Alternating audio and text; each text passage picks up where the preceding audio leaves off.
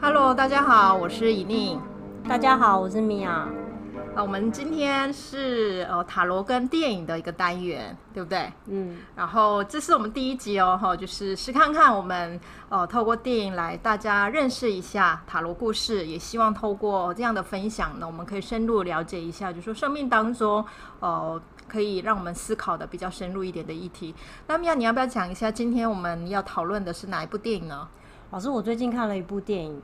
日日是好日啊、哦，对对，是是一个日本的电影。是啊，这这也是我很喜欢的，所以我们才会说这个要变成我们的第一部嘛。对对。好，那由你来帮呃听众朋友们简单介绍一下这部电影在讲什么。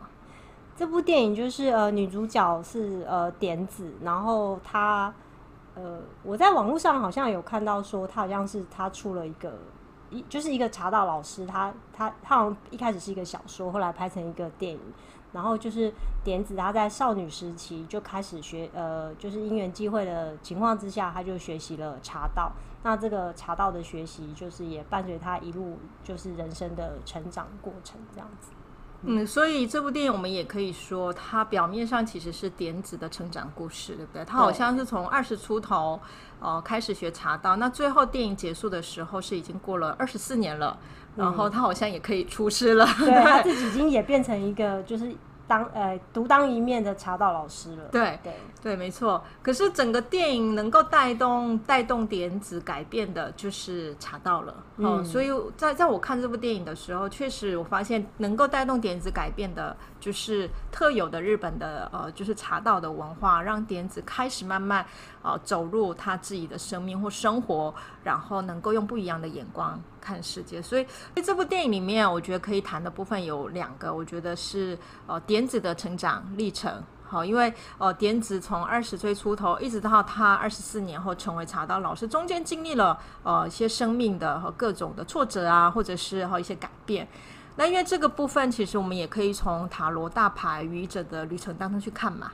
对不对？对，好，愚者也是在讲他的旅程，那中间经历的一些个别的变化。那另外一个我们可以谈的，就是在电影里面讲的那个茶道文化，对，是不是很特别？对，你有去去体验过吗？我以前去日本的时候有走那种观光行程。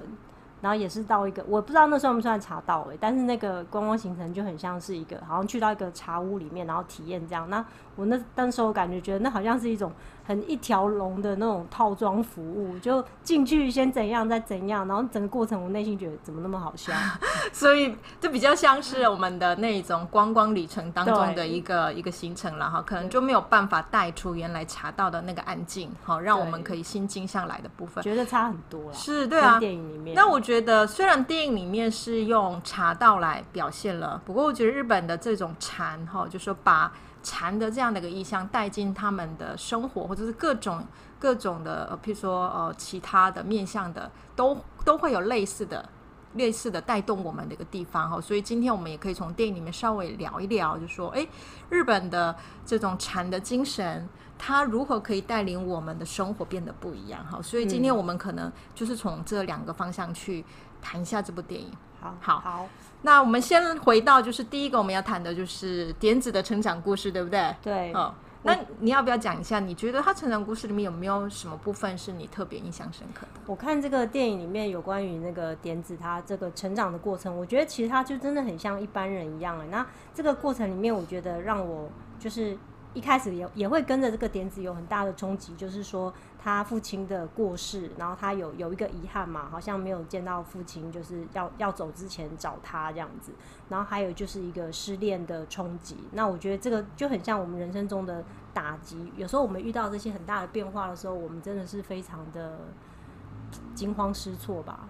嗯，可是点子却透过他在茶道中的一种呃学习的历程，好像可以慢慢去面对。对对，可是在这之前，我反而注意到的是，点子一开始进入茶道的时候，因为当时他还是大学生，哦、对，对他很迷茫。对，你想想看，一般大学生怎么可能静下来去做茶道这件事情？哈，可是因为一次机会嘛，就说他的表姐美智子刚好也说有兴趣，嗯、然后那个茶道老师就住在家附近，好，所以因为妈妈的。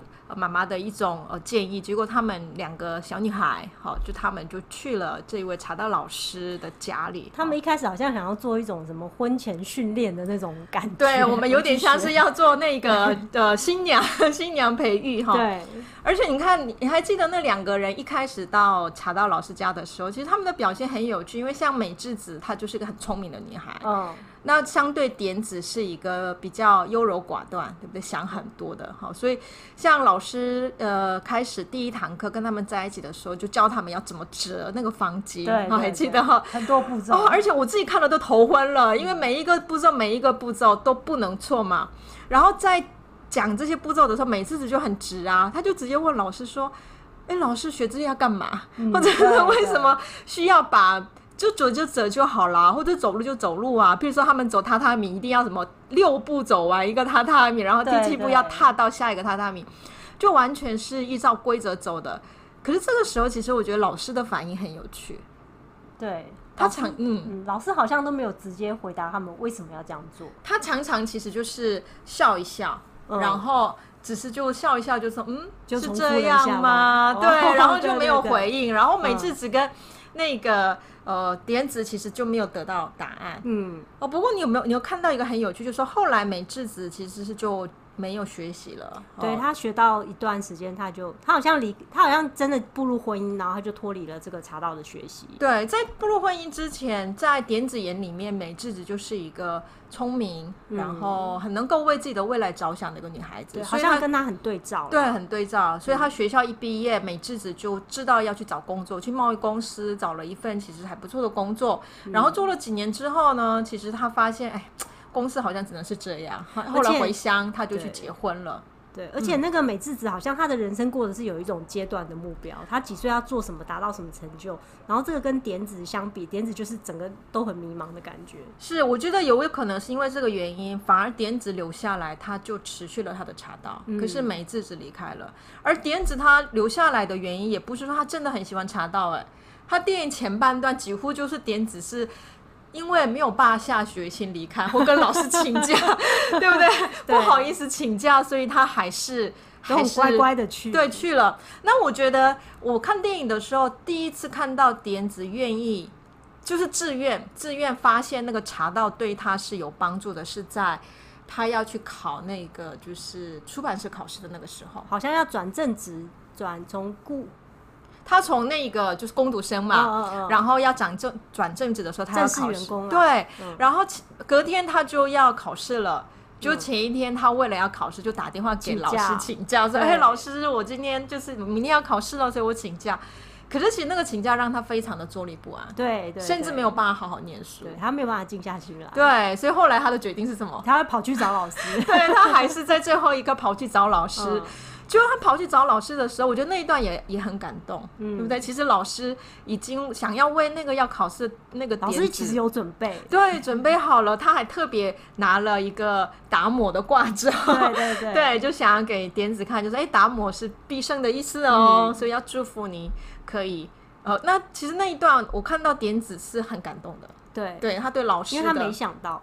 对，他没想到，原来老师已经其实是想要帮，其实老师一整天都在等他，嗯，就是想要给他这方面的一个祝福，嗯，给他鼓励。对，可是有祝福并不代表人生就可以变 变很好，他还是没有，对，他还是没有成功哈。不过我觉得那一刻反而让我看到的是，点子终于发现，其实茶道对他来讲不是只是因为我没有办法请假才去的一件一个一个事情，而是他内心里面。对已经融入他的生活了。对，内心里面他很想去，哈，所以我在看呃点子的这样的一个历程的时候，我反而如果回头我们来看塔罗牌的对应的话，嗯、我会看到呃像比如说愚者，如果他是一个像点子一样是个成长的人，那他第一关就会遇到比如说魔术师啊，对第二关遇到女祭司，对不对？嗯可是我在看这部电影的时候，我反而看到的是从命运之轮开始的一个旅程，嗯，一个转变开始。对，因为点子要开始去学茶道的时候，其实是他是大学生，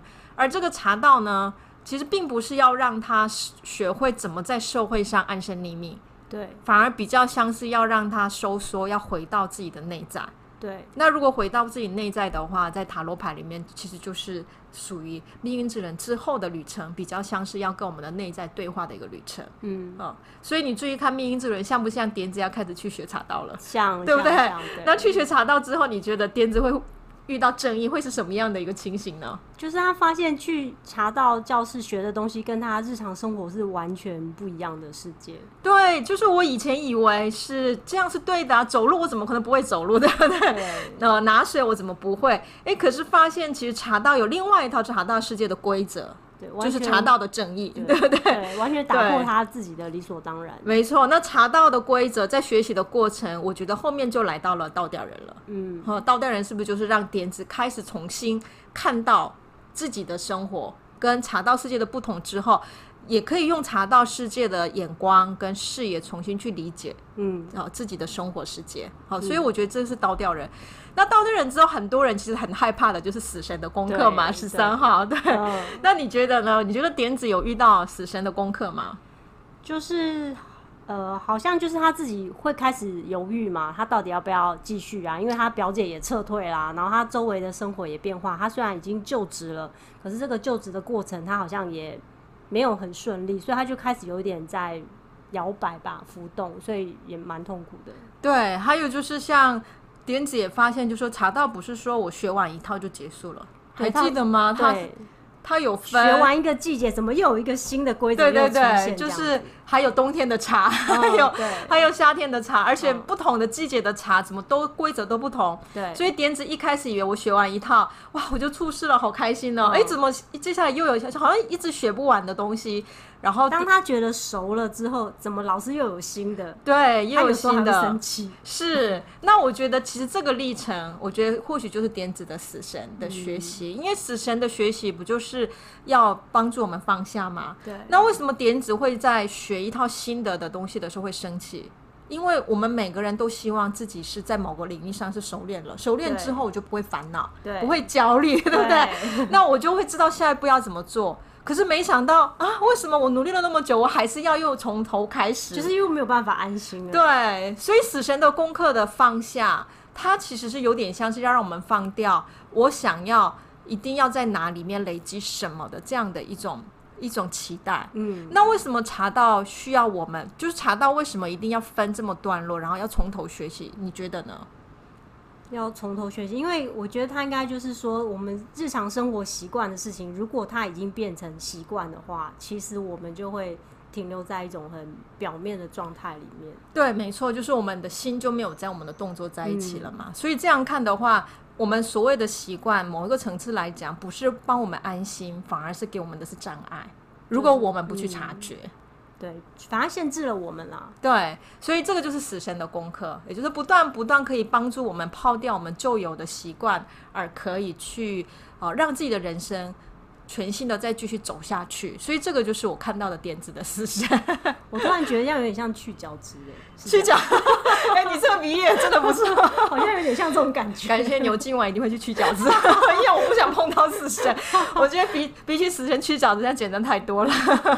对，去角质比较快。对，没错。好，所以我们死神之后的下一张，如果塔罗牌来看的话，不就是节制吗？对对对，嗯，节制，对。那你觉得呢？点子的节制的节制是在什么样的阶段的时候出现的？嗯，我觉得电影里面有一段我还就是我印象还蛮深刻，就是说那个老师呃，就是茶道老师他在茶那个教室里面都会放很多的那个字画，所以季节有有一些变化。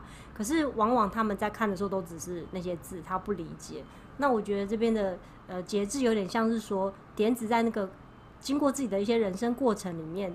之后，他突然发现，他看懂那些字画后面要代表的意义，或者说他看到了另外一个层次的这个东西。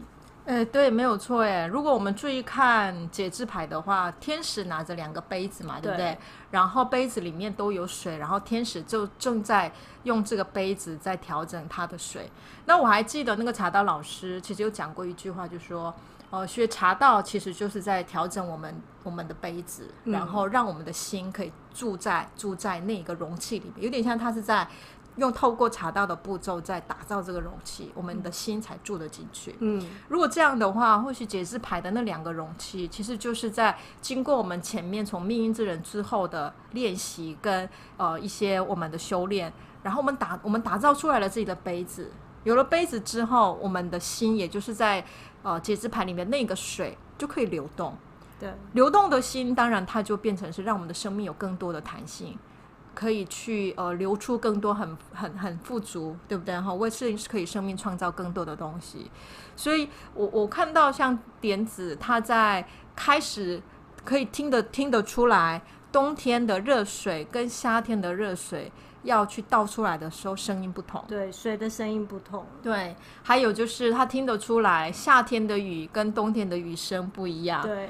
呃，我觉得他在开始听得出来这些生活的声音的不同的时候，我就我就觉得他就是已经打造好了他的容器。而且看这个电影的时候，就好像觉得说，哇，原来真的不同。透过点子发现说，哎、欸，其实有可能，因为其实真的自己的日常生活里面根本不会去注意这些。对，这个就是我觉得茶道可能可以带领我们的一个地方哈、嗯。然后，呃，最后像譬如说，点子其实也经历了生命当中的挫折嘛。对。交往很久的男朋友劈腿，本来要结婚了，结果悔婚。后来他爸爸过世的遗憾。哎，可是后来的点子在面对这些呃历程的时候，他并没有放弃他的茶道。嗯嗯。那我在想说，可能也是因为他的节制那个容器已经完成了。当他心里面的那个水不是一直停滞，而是流动的时候，不管我们外在的世界有多少的挫折跟困难。其实这个流水会帮助我们去应对它，对，我们的心也会有更更多的深度。那个流水的深度是也可以让我们去把它吸收，跟把这些悲伤跟挫折，让它变成是我们生命可以再坚强的一个养分。对，洗洗涤自己啊。对对，所以这个也是，嗯，这就是我想用大牌来稍微去呃对应，就是点子。哦，点子的他的生命历程的一个部分。嗯、那到这边之后呢？哎，那我们要好好来聊一聊，就是日本的茶道，因为很特别。对啊，嗯，那你对日本茶道你看到的里面，你印象深刻的是有哪一些？我觉得茶道的，就是电影里面看到那些，就是茶道那些步骤，第一个感觉就是觉得，哎，怎么那么繁琐？怎么那么复杂？怎么这么麻烦？那这都是跟我们的日常生活不一样的。那他为什么要这么麻烦？你觉得呢？我觉得他可能就是一种呃，想要传达什么东西在里面吧，借由这样子的形式。可是我觉得这跟我们的日常生活真的很。很很不一样啦，嗯，对，你想想看，好像我们台湾被称为是一个全世界最方便的一个国家，对不对？走几步就有便利商店，走几步就有什么哈。可是有时候我也在想，说这到底是不是一件好事？方便到底为我们带来了什么？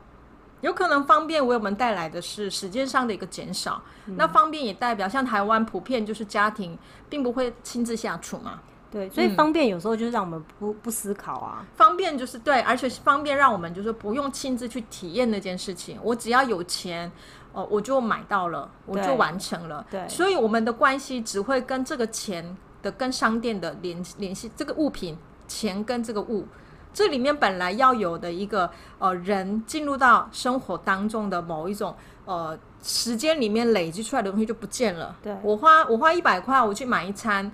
跟我为了要吃一餐，我去市场买菜跟煮菜到完成的这个时间，嗯，哦，那我买一餐可能我只要买完吃完可能三十分钟，可是我自己为了要煮餐去完成，可能就是要三个小时。嗯，可是这三个小时时间是浪费吗？这时间里面累积出来的东西，或许是没有办法用任何东西取消跟替代的。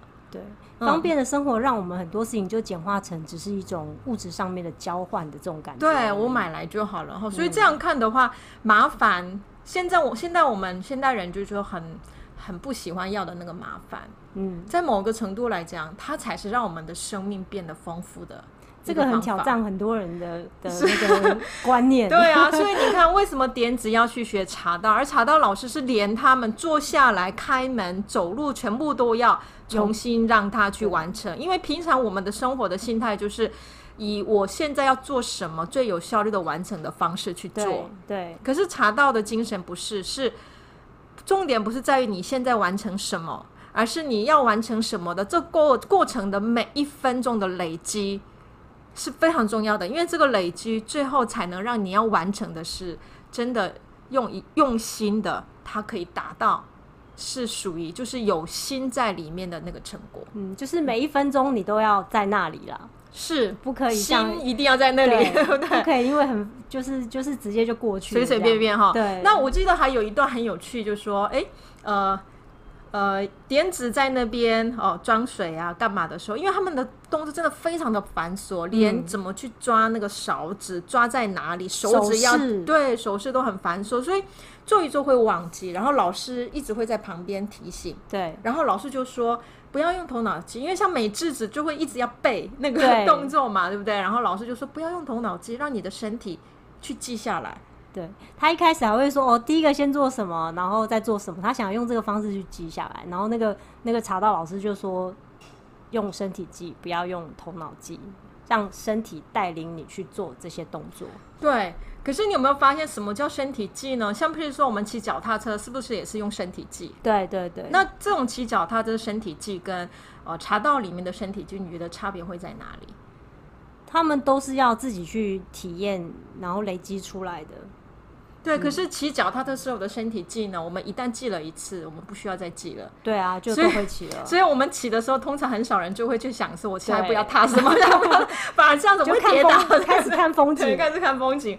真的，如果骑脚踏车的时候啊，我们想的是现在我要跳踏哪一个脚步的时候，我们反而会跌倒。对，那是很自然自然的一个动作，而我们就去可以做别的事。哎，可是查到的身体记好像完全不同。对，他好像没有办法，因为你身体记之后，然后你可以去做别的事。对，而且第一个重点是他的身体不是像脚踏车一样，它是一个动作重复，它、哦、是每一个动作对、嗯、都不一样，而且它没有重复性的动作嘛。嗯，好，所以身体记这件事情，如果心没有在一起，一定会出错。对。哦，所以茶道的身体记跟我们一般生活上可以重复的那种技巧性的记是很不一样的。对，哦，那这个记每一个每一个位置，因为都不同，所以只有我们的心在一起的时候，我们才能很静的、很很安心的，或者说很宁静的把每一个动作一步一步做出来。所以在这种要把心也放进来，不出错，一步一步做的时候，我觉得我也有一个方式可以做得到，就是要很专注。每一刻身心都要在一起，对，而且专注的时候，我们想的不是下一步是什么。如果这样一又出错，我们专注的时候就是就是就是看着我们在做这件事，不能去想下一步我要做什么。这样会不会其实有点累？是很很累啊！像我我还我就记得我之前参加过的那个行禅。嗯，这个活动就是这样，因为台湾现在有很多的佛教团体有推出，就是禅跟生活的结合，嗯，所以我们在生活当中有很多机会可以体验。那因为茶道本身也是因为属于禅的精神的某一种放进了他们日本的传统文化。嗯，那像台湾的行禅就是透过走路来去体验禅是什么。那我还记得那个时候有老师带领的时候，本来我可能一两分钟就走完的路，在行禅的时候是我必须要能够。心跟我的身体是全然在一起的时候，每一步我的脚踏出去，或者是每一个动作在做的时候，我们全身的身体的变动或调整，我通通都必须要感知。结果在这个过程，走路一步却是需要非常长的时间，而且是缓慢。而这种缓慢的过程，慢慢慢慢的，我对我的身体的感觉会变得不太一样。行禅的意思是像用走路的方式在。体验禅是什么？禅这个东西，对，行的走路。所以身就像刚刚前面讲的，如果身心要在一起的话，等于说我每走一步，身体的各种调动，皮肤我都是要把头，呃，怎么讲，把精神都放在那里面的。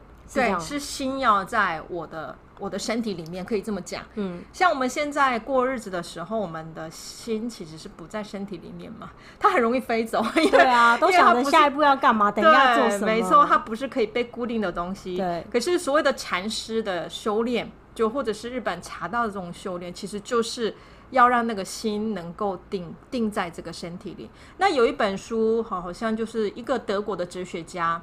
他曾经想很想要去认识东方的禅是什么，所以他跑到日本去学弓箭，弓箭，弓箭，对，射箭，哈，呃，这个这个本这本书里面就谈到那个德国德国禅那个哲学家，他觉得好惊讶，因为他的禅师真的在射箭的时候是不用看的。不用看，这么对，完全不用看。所以，因为在西方的教育里面，是视觉很重要嘛。对，眼睛要放在目标上。对啊，你你不知道你怎么做，可是禅师就会告诉他说，因为射箭不在于你看到什么，是不是你的手在动，你看到什么，而是你的心在带动，哦、所以完全不用看。然后去射到那个标靶的时候，这个德国人完全臣服在那里，然后他就花了好久几十年的时间，就在那个禅师门下去。学弓箭，而那个时候弓箭就变成是修道的工具。嗯，那电影里面其实用茶喝茶这件事情变成是我们修道。嗯所以这就是禅是可以很生活化的，它进入到我们生活里面，可以给予我们很多的学习。虽然它是很高深的境界，可是其实就是在我们日常生活里面，其实就是可以去去实践的东西。是啊，你看那个在电影里面的茶道，虽然境界是很高，可是做的事情不就很简单吗？对啊，就是折方巾嘛，然后跪下来喝杯茶，看起来很简单，真的叫自己去做的，可是完全另外一回事。对，对啊。不过我猜这个茶道精神精神里面呢、啊，我进一步有思考到，就说，哎，我们每个人，譬如说像我们呐、啊，或者是今天来聆听这个节目的人，应该多多少少都有在用塔罗牌。嗯。嗯，那塔罗牌在我们占卜的时候，也有很多书会教说，哎，那塔罗占卜啊，你在之前呢，一定要怎么洗牌，一定要哪一只手抽牌，对，对，然后你要点什么鼠尾草，要去呃怎么讲净化等等。各种各样的仪式，其实不同的书写的不一样，对，不对？嗯，所以我也会常被询问说，那到底怎么做才是对的？就很多人会问我。对，那你觉得呢？我觉得，我呃，其实我没有特别特别去想这件事情，因为我自己在抽牌的时候，其实我们虽然我知道有那些规则，也有很多人会讲这些事情，可是我就是很简单的，可能呼吸呀、啊，或者是。呃，静下心来，然后就开始做这件事情。所以其实我也不晓得那些仪式到底有没有这样的必要或效果。嗯，因为我对我来讲啊，就说所有的仪式确实会给予我们一种神圣感。嗯，今天如果我只是去洗手，就是洗手嘛。嗯，好。可是今天如果有人告诉我说，在这边的洗手不一样哦，你一定要用左手洗，再洗右手，要在干嘛？如果某某一个地方的洗手是有规则的时候，你就忽然有起了一种。呃，敬畏，对，敬畏，对不对？哈，有一种距离，可是那个距离是一种敬畏的感觉，好像这边是特别要求这种方式要达到什么结果的感觉。而且这样子好像变成你心思就不会飘掉，说你要去干嘛？对，因为你要开始去练习用他的方式做这件事情嘛，哈、嗯嗯。所以仪式是会给我们这种，就是说。透过呃某一个要动作的动作的要求，把我们的心拉回来是有用的。嗯，好，所以如果塔罗占卜的时候啊，如果有有要安排一个仪式的话，我觉得它背后的目的应该就是要帮我们静心，把心拉回来。嗯，可是如果我们对这种所谓的禁忌，就是在占卜塔罗之前要学要有什么要有什么这个禁忌，把它视为就是不能改变，我也不知道为什么，可是他说这样说一定要这么做才会准。嗯，然后我就这么做了。如果我们不了解为什么而只是照着做的话，我觉得他就没有办法达到，而且他其实后来也变成麻木啦，那就是一些固定的动作了。对啊，所以我做的时候有可能跟别人聊天嘛，对不对？对啊，我只是把，而且那个那几个动作可能很简单嘛，对，好，我就就有点像是做熟了，对，骑脚踏车，嗯，我已经很熟悉了，熟悉了，所以我在占卜前我就做了。可是这样的话。我、oh, 我觉得有没有做这个动作似乎就没有什么差别，嗯，好，所以像这样看的话，我个人是不会觉得，就是说塔罗占卜为了要准，它一定要什么东西，一定要做到什么。因为对我来讲，占卜本来也不是跟准有关的一件事，嗯，它比较像是说，哎，透过每一次的占卜跟解牌，我们到底跟自己有了哪些对话，而这个对话又让我认识了自己多少，嗯，这反而是我重视的。那如果是这样的时候，我觉得做一些占卜前的某一种特定仪式，是如果像查到点子一样，是为了要把心拉回来，让我的身心在一起，而透过这个身心的在，让我这一次占卜跟解牌本身进到了我的内在的时候，我觉得这个仪式是重要的。嗯，而且是不是我们也可以自己有自己的这个东西，这个仪式不需要一定要。按照什么规定？当然呢，这个仪式就是要我们自己去可以去安排。嗯，哦，所以呃，如果没有在这个层次上的话，我认为塔罗占卜也可以不需要有任何东西。毕竟它重要的是在解牌的时候，我我看到了什么嘛。而且重点就是在我们，就像老师刚刚讲，就是我们的身心可以在一起的话，这些东西其实就是，呃，只是形式啦。看说你有没有透过这个形式去达到这个目的而已。对对，没有错。嗯，所以这几个就是像我们今天聊的，呃，这个《日日是好了》这部电影哈，嗯、就是有讲到点子的成长跟茶道。似乎其实虽然看起来好像就是一个呃一般电影，可是如果我们再深一步想的话，跟塔罗我们在使用的方向上也有很多的。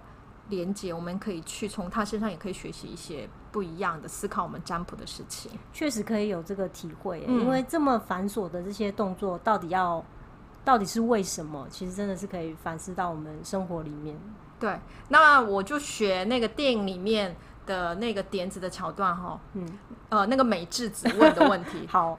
你有看懂，那你就懂“日日是好日”是什么意思吗？因为美智子好像有问点子，对不对？哦、对对对，因为毕竟它是电影的呃那一个它的片名嘛，对不对？好，然后一直出现很多次，然后最后点子说他懂了。嗯，那你觉得点子懂的会是什么呢？我我觉得点子后来他懂的是说“日日是好日”是每一天都是一个一个机会，每一天都是好的一天。对，不管是。下雨下雪，对不对？对，不管今天我遇到的是挫折痛苦，每一天每一天都是好日。对。可是我曾经也会被别人问啊，就说我今天苦得要死，我男朋友劈腿离开了，我好伤心。你怎么说这是好日呢？就是各种悲苦，怎么会是好日呢？对啊，如果我们从呃人生就是快乐才叫好日这个立场来思考的时候，当然痛苦的日怎么可能是好日？对啊，这就是我们一般人的思考啊。嗯、对，可是点子在电影里面也有讲，就说。如果下雪，我们就体验那个雪的冰寒。对，好。如果下雨，我们就去淋，就我们就去去了解那个雨水，雨水就是淋在这个大地跟我们身体上的感觉。好，就说呃，每一个日子它都在累积我们对生命的一个某一种参与跟体验的这种厚度。嗯，所以重点是应该是进到里面去体验的是什么。所以今天如果我们真的很苦。没有说今天对痛苦的人来讲，你就是痛苦一下嘛，对不对？体验一下那是什么？可是很多人都没办法接受。对啊。可是你去看很多人的某一种生命的一种分享故事里面，很多人在分享他生命中最有感觉或者是最有印象的人生故事的时候，通常就是最痛苦的时候，最艰辛的时候。对对，那个痛苦的艰辛所留下来的，反而是后面我们能够去绽放我们花朵的，好一个。养分跟一个需要的东西哈，所以如果这样看的话，没有错。我觉得日日是好日，不只是说哦，因为今天我喜欢，所以叫好日。嗯，在某个层次上，他也讲的就是说，不管是哪一种日子，因为它都跟我们的生命的某一种呃参与跟学习有关，所以好好的去体验它。对，日日是好日，就是每一天都是好的一个机会，让你去跟你自己的呃身心在一起。对啊，所以我们今天想要透过这样的电影的讨论呢，也想要祝福大家能够日日是好日。对，对，就算今天你可能早上出门的时候心情不是很好，或者是上班的时候你遇到了一些挫折，或者是呃一些呃你不喜欢的事情找上门来，我是别忘了哦这种我们认为我的评价上认为不好的事情，其实那就是生命的各种面向的一个展现。对那如果我们不体验这种呃叫做酸甜苦辣，嗯，对不对？人生的酸甜苦辣，如果我只偏爱吃甜，或许到时候你甜可能对你来讲也没什么味道，因为已经麻木了。对啊，嗯，好，那呃我们时间也差不多了。嗯、对，《日日是好的》这部电影，我们今天就讨论到这里，也希望就是有。给带给就是聆听者一些对呃生命当中的一些呃所遇到的困境或或者是我们要面对的议题，给予一些思考的空间。好，谢谢大家，谢谢大家，拜拜，拜拜。